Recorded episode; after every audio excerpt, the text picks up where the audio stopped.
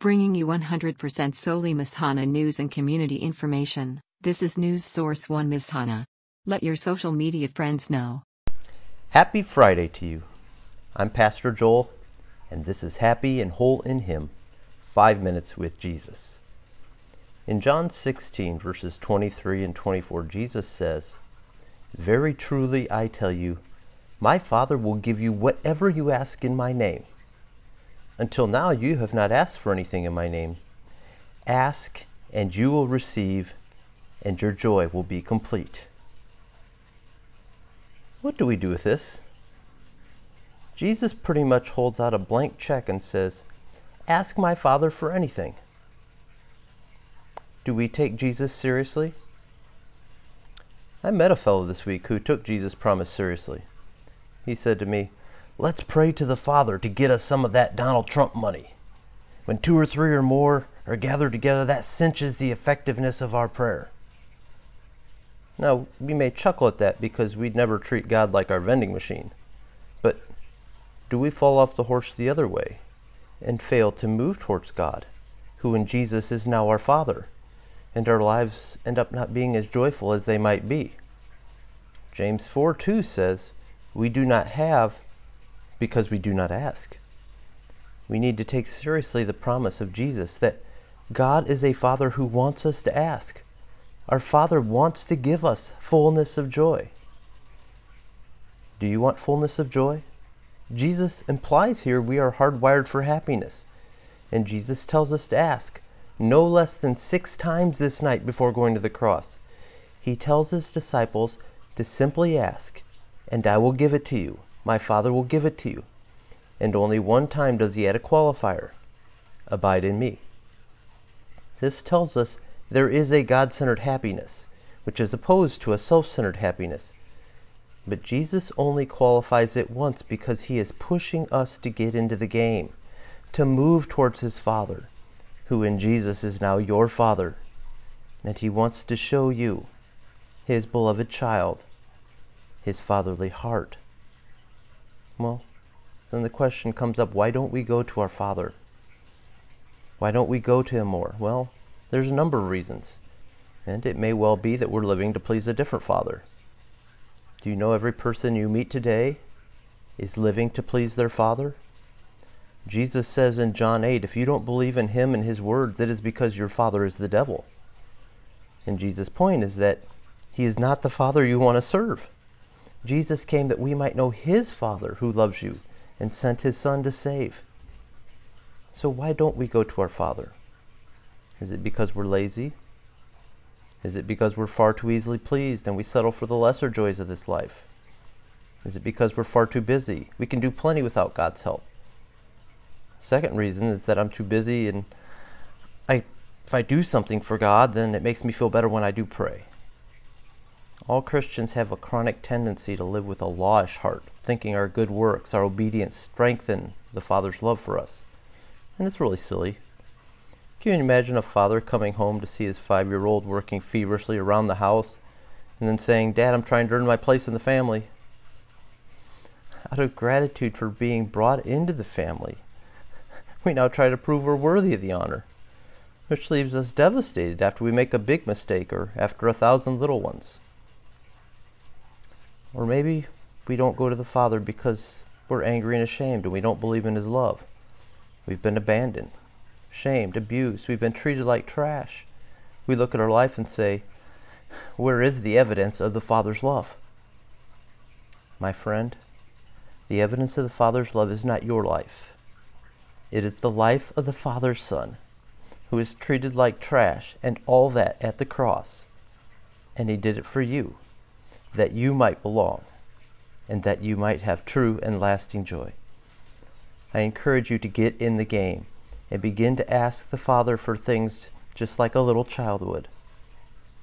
To see that you're actually obeying Jesus and even becoming more like a son when you do, more like Jesus as you discover you've been given the greatest privilege of addressing your holy God and Creator as Father, which should blow our minds every day as one commentator says about addressing God as Father in the Lord's Prayer, we don't yet have the right to say this prayer but it's part of the holy boldness, the only cheeky celebration of the sheer grace and goodness of the living God, that we can actually say these words as though we meant them through and through.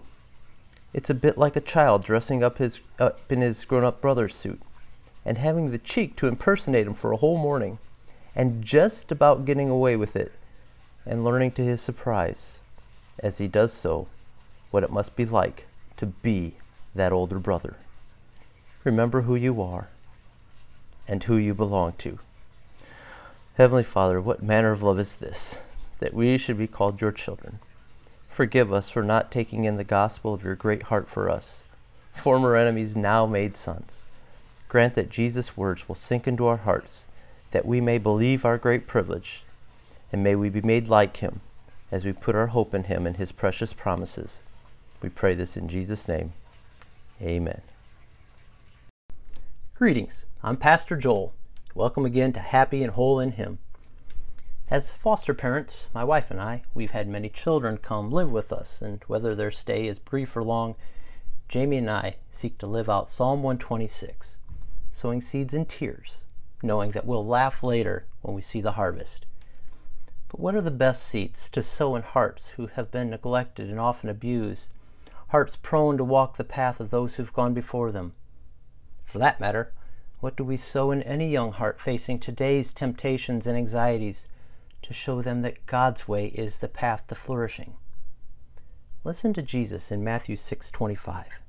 He says, "Do not be anxious about your life, what you will eat or what you will drink, nor about your body what you will put on. Is not life more than food, and the body more than clothing? Look at the birds of the air. They neither sow nor reap nor gather into barns, and yet your heavenly Father feeds them. Are you not of more value than they? In the Sermon on the Mount, Jesus says, God is your Father. And Father was not the typical way to refer to God in this day, but Jesus does it no less than 17 times in his most well known sermon. To draw people to the way of human flourishing, Jesus holds forth God's fatherly heart he says we can address God as Father anytime we pray. Trust in our Father when we're anxious. Father, Father, Father. Jesus holds forth the fatherly heart of God. As foster parents, Jamie and I prioritize the beauty of Jesus' heart. And like Jesus, we also seek to show the caring heart of the Father. See, we can crowbar right living and force the truth of God down, but that won't draw hearts because all people are naturally drawn to beauty far more than they are to truth. Think of how the serpent tempted Adam and Eve in the garden. Now, I'm not saying that truth or right teaching does not matter. Quite the opposite. But we have to see God's beauty runs deeper than his truth. Dane Ortlund puts it well when he says, The whole reason we care about sound doctrine is for the sake of preserving God's beauty just as the whole reason we care about effective focal lenses on a camera is to capture with precision the beauty we photograph. Kids will desire truth only insofar as it helps them to better know the God they've come to love. So if they find the heart of the Father irresistible, unforgettable, then the magnetic pull will boomerang them back again and again to the one who sent his Son to save. And they'll discover for themselves over and over that he doesn't want his valued ones to fret but to flourish in this life. And one little seed of the Father's heart is all it takes to bring them back, no matter how far they've strayed. You may remember Jesus' story of the prodigal son in Luke 15. There's a son who chooses worldly pleasures over his father. He basically says, You're dead to me, father. Give me my inheritance. I'm out of here. And the son heads off and begins to live it up. And then a famine comes, and suddenly his life is literally a mess. He's working in pig slop. He's out of resources, anxious over what to eat, how he'll live. But he comes to his senses when he remembers his father's care for his servants. So he rehearses a confession. Luke 15 18. Father, I have sinned against heaven and against you. I am no longer worthy to be called your son.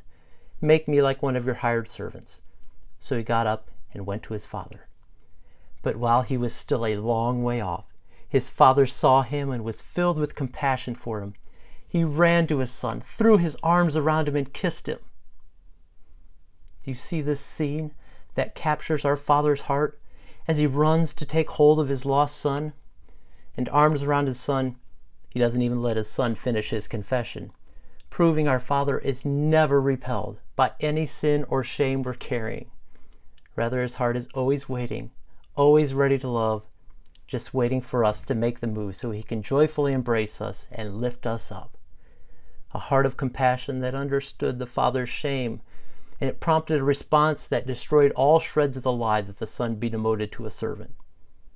It's hard to believe that such a happy ending could be true, but all it takes is the slightest sense of our Father's heart to draw us back to discover that again and again. I hope you're encouraged by the good news. I encourage you to sow the seed of God's heart, His loving heart, in the heart of a child. And let's pray that one day we'll see them in that glorious place where there will no longer be any parents because we'll all be forever children of our wonderful, loving Heavenly Father. Let's pray. Heavenly Father, thank you for revealing another facet of your beautiful heart which shines like a diamond in the darkness of this world, drawing even the most fearful of us back into your loving embrace. Forgive us for making too little of your heart and for not keeping your goodness at the center of the gospel. Draw us and all our loved ones to you that we may experience anew your fatherly smile as we choose the flourishing life in Christ, in whose name we pray. Amen. Welcome to Happy and Whole in Him. I'm Pastor Joel. Let's spend five minutes with Jesus. J.I. Packer wrote that our adoption into God's family is the Christian's highest privilege. Today's question is this Have you appropriated your adoption? Have you taken into the core of your being that you're a beloved child of the Father, and today you're one day closer to being taken home? There's this touching scene outside the tomb where Jesus was buried in John 20. Mary stands outside weeping because it appears Jesus' body has been taken. She forgot his promise that he would rise from the dead on the third day. So it becomes comical when Jesus approaches and begins a conversation with her because she doesn't recognize his voice. She is confused, thinking he is the gardener. Until he says her name, Mary, and her eyes are opened Mary is understandably overwhelmed, and it seems she's about to grab a hold of Jesus because he says in verse 17, Do not hold on to me, for I have not yet ascended to the Father. Go instead to my brothers and tell them, I am ascending to my Father and your Father, to my God and your God. Now we can imagine why Mary would instinctively embrace Jesus, but Jesus knows there's more to it having thought she had lost him forever. Mary's impulse is to grab Jesus, like, I got you back, and I'm never letting you go again. But Jesus corrects her by saying, No, Mary, I know you want me to stay, but I must go to my Father in heaven. Mary, here's good news, though, I need you to share. Go to my brothers and tell them that I'm going to my Father and your Father Notice two things. Jesus has never before called his disciples brothers. The resurrection has inaugurated a new relationship where Jesus is big brother to all who follow him. Secondly, Jesus has referred to God as his Father many, many, many times. But now that Jesus has gone to the cross for our sins, Jesus can say, I'm going to my Father and your Father. The reality John promised at the beginning of this gospel is now confirmed. John 1:13 To as many as received him, Jesus, who believed in his name, he gave the right to become children of God. Jesus reveals that his death and resurrection makes all believers sons and daughters of his Father. This is a remarkable thing. By coming in our flesh, the only Son of God became all we are by nature, that we might become all he is by grace alone. That is why he must return to heaven, that the spirit of adoption might be poured into our hearts, giving us new status, as Paul will write in Galatians 4. So, I ask you, Have you truly taken in what this means? Are you trusting Jesus' promise that He left to prepare a better place for you? Or are you living in distress, confused by life's circumstances? Do you recognize the loving voice speaking to you today, calling you by your name? Jesus gives a gentle reminder to replace your orphan mindset with that of an adopted child. You are a full member of the family, sealed for the day of redemption, which means you can never, never be disowned. Are you patiently waiting in that hope? I've learned much about appreciating my own adoption from former foster children. There's one story that still brings tears to my eyes. There was a young girl who spoke about the day she was adopted by her foster mother, a day she had been anticipating but didn't realize how much it would mean. The foster mother had gone to court while the girl was at school. After the adoption was official, the mother drove straight there and walked into her PE class. The little girl said, I was shocked to see her walk into the gym. The mother walked over, and all she could get out was, You're mine. And the girl said she didn't understand, so her mother repeated, You're mine. And the girl said she still didn't get it until she said it that third time.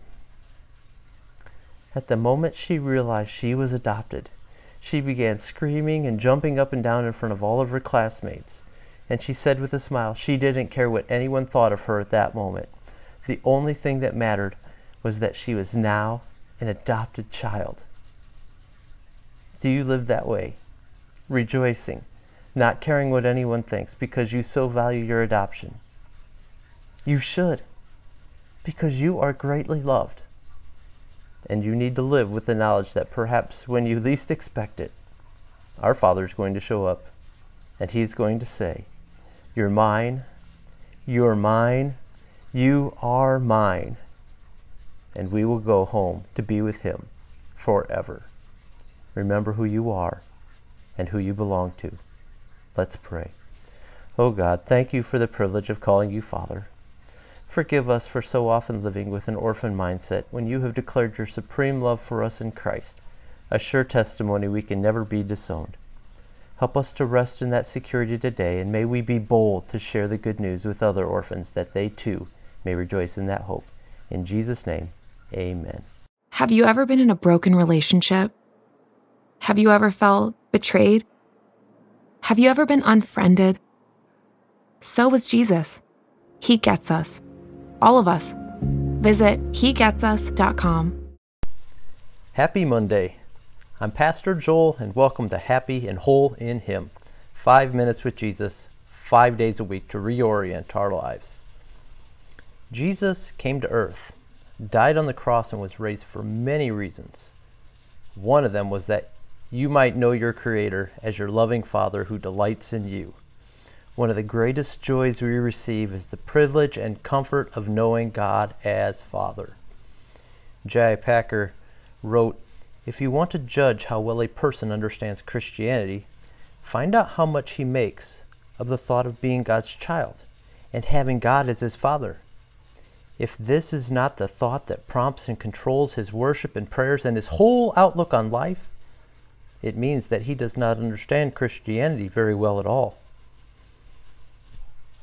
Do you get up in the morning thinking to yourself that the Father's smile rests on you, that you're his beloved child, and he delights and rejoices over you?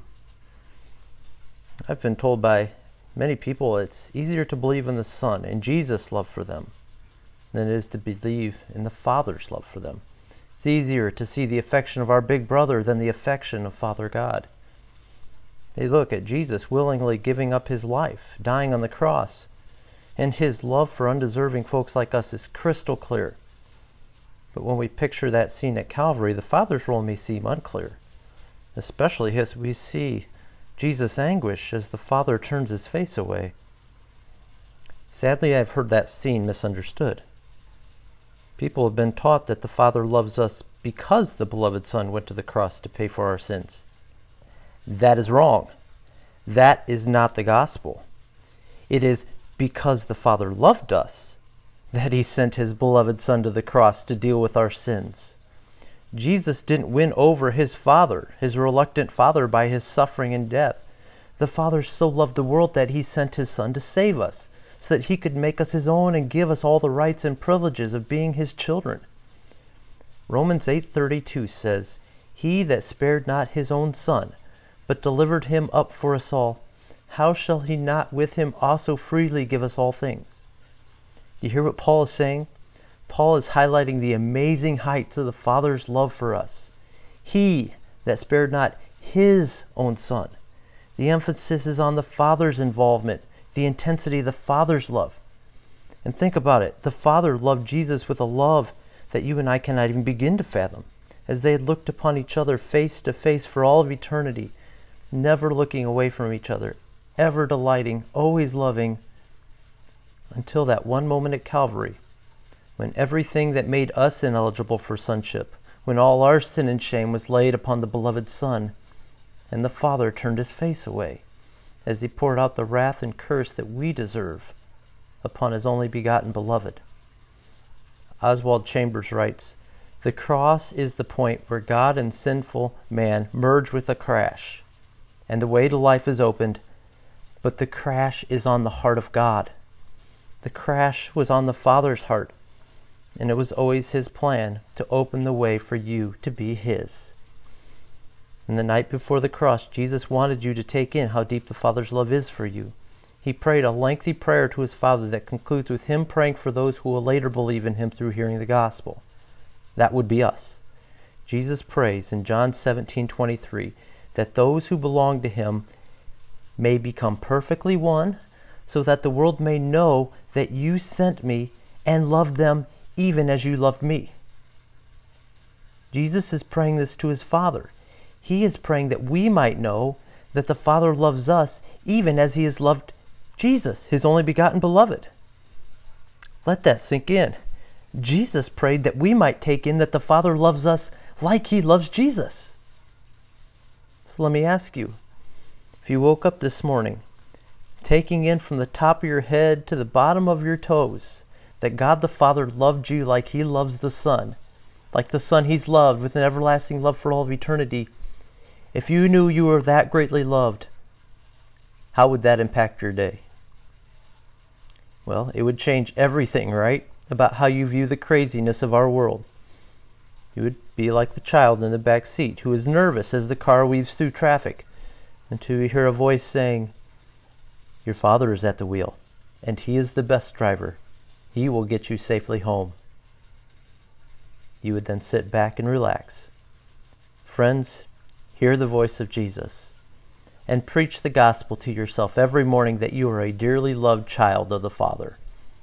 Heaven is your home, and you're one day nearer. And Jesus, your brother, will continue to speak words of encouragement the whole way. Let us pray. Father, what manner of love is this, that we should be called your children? And such we are. Forgive us for not realizing that you have loved us with an everlasting love having purposed us to be yours before time began. Help us now to walk in a worthy manner that folks may see us and know who we are and who we belong to. We pray this in Jesus' name. Amen. Hi, this is Lonnie Walker from the San Antonio Spurs. Every year, dogs suffer and die when they're left in parked cars in warm days. Heat strokes can occur quickly, even with the windows partially rolled down. On a 78 degree day, temperatures in a parked car can rapidly increase to 100 degrees. If you see a dog alone in a hot car, take down the car's information and call the authorities. You could save a life. For more ways to help animals, visit PETA.org. Happy Monday. I'm Pastor Joel, and welcome to Happy and Whole in Him. Five minutes with Jesus, five days a week to reorient our lives. Jesus came to earth, died on the cross, and was raised for many reasons. One of them was that you might know your Creator as your loving Father who delights in you. One of the greatest joys we receive is the privilege and comfort of knowing God as Father. J.I. Packer wrote If you want to judge how well a person understands Christianity, find out how much he makes of the thought of being God's child and having God as his Father. if this is not the thought that prompts and controls his worship and prayers and his whole outlook on life, it means that he does not understand Christianity very well at all. Do you get up in the morning thinking to yourself that the Father's smile rests on you, that you're his beloved child, and he delights and rejoices over you? I've been told by many people it's easier to believe in the Son and Jesus' love for them than it is to believe in the Father's love for them. It's easier to see the affection of our big brother than the affection of Father God. They look at Jesus willingly giving up his life, dying on the cross, and his love for undeserving folks like us is crystal clear. But when we picture that scene at Calvary, the Father's role may seem unclear, especially as we see Jesus' anguish as the Father turns his face away. Sadly, I've heard that scene misunderstood. People have been taught that the Father loves us because the beloved Son went to the cross to pay for our sins. That is wrong. That is not the gospel. It is because the Father loved us that he sent his beloved Son to the cross to deal with our sins. Jesus didn't win over his Father, his reluctant Father, by his suffering and death. The Father so loved the world that he sent his Son to save us so that he could make us his own and give us all the rights and privileges of being his children. Romans 8:32 says, "He that spared not his own son, but delivered him up for us all, how shall he not with him also freely give us all things?" You hear what Paul is saying? Paul is highlighting the amazing heights of the Father's love for us. He that spared not his own son. The emphasis is on the Father's involvement the intensity of the Father's love. And think about it the Father loved Jesus with a love that you and I cannot even begin to fathom, as they had looked upon each other face to face for all of eternity, never looking away from each other, ever delighting, always loving, until that one moment at Calvary, when everything that made us ineligible for sonship, when all our sin and shame was laid upon the beloved Son, and the Father turned his face away as he poured out the wrath and curse that we deserve upon his only begotten beloved. Oswald Chambers writes The cross is the point where God and sinful man merge with a crash, and the way to life is opened, but the crash is on the heart of God. The crash was on the Father's heart, and it was always his plan to open the way for you to be his. And the night before the cross, Jesus wanted you to take in how deep the Father's love is for you. He prayed a lengthy prayer to his Father that concludes with him praying for those who will later believe in him through hearing the gospel. That would be us. Jesus prays in John 17:23 that those who belong to him may become perfectly one, so that the world may know that you sent me and loved them even as you loved me. Jesus is praying this to his Father. He is praying that we might know that the Father loves us even as he has loved Jesus, his only begotten beloved. Let that sink in. Jesus prayed that we might take in that the Father loves us like he loves Jesus. So let me ask you if you woke up this morning taking in from the top of your head to the bottom of your toes that God the Father loved you like he loves the Son, like the Son he's loved with an everlasting love for all of eternity if you knew you were that greatly loved, how would that impact your day? Well, it would change everything, right? About how you view the craziness of our world. You would be like the child in the back seat who is nervous as the car weaves through traffic until you hear a voice saying, Your father is at the wheel, and he is the best driver. He will get you safely home. You would then sit back and relax. Friends, Hear the voice of Jesus and preach the gospel to yourself every morning that you are a dearly loved child of the Father. Heaven is your home, and you're one day near. And Jesus, your brother, will continue to speak words of encouragement the whole way. Let us pray. Father, what manner of love is this that we should be called your children, and such we are. Forgive us for not realizing that you have loved us with an everlasting love having purposed us to be yours before time began. Help us now to walk in a worthy manner, that folks may see us and know who we are and who we belong to. We pray this in Jesus' name. Amen. News Source 1 Michiana. Elkhart, South Bend.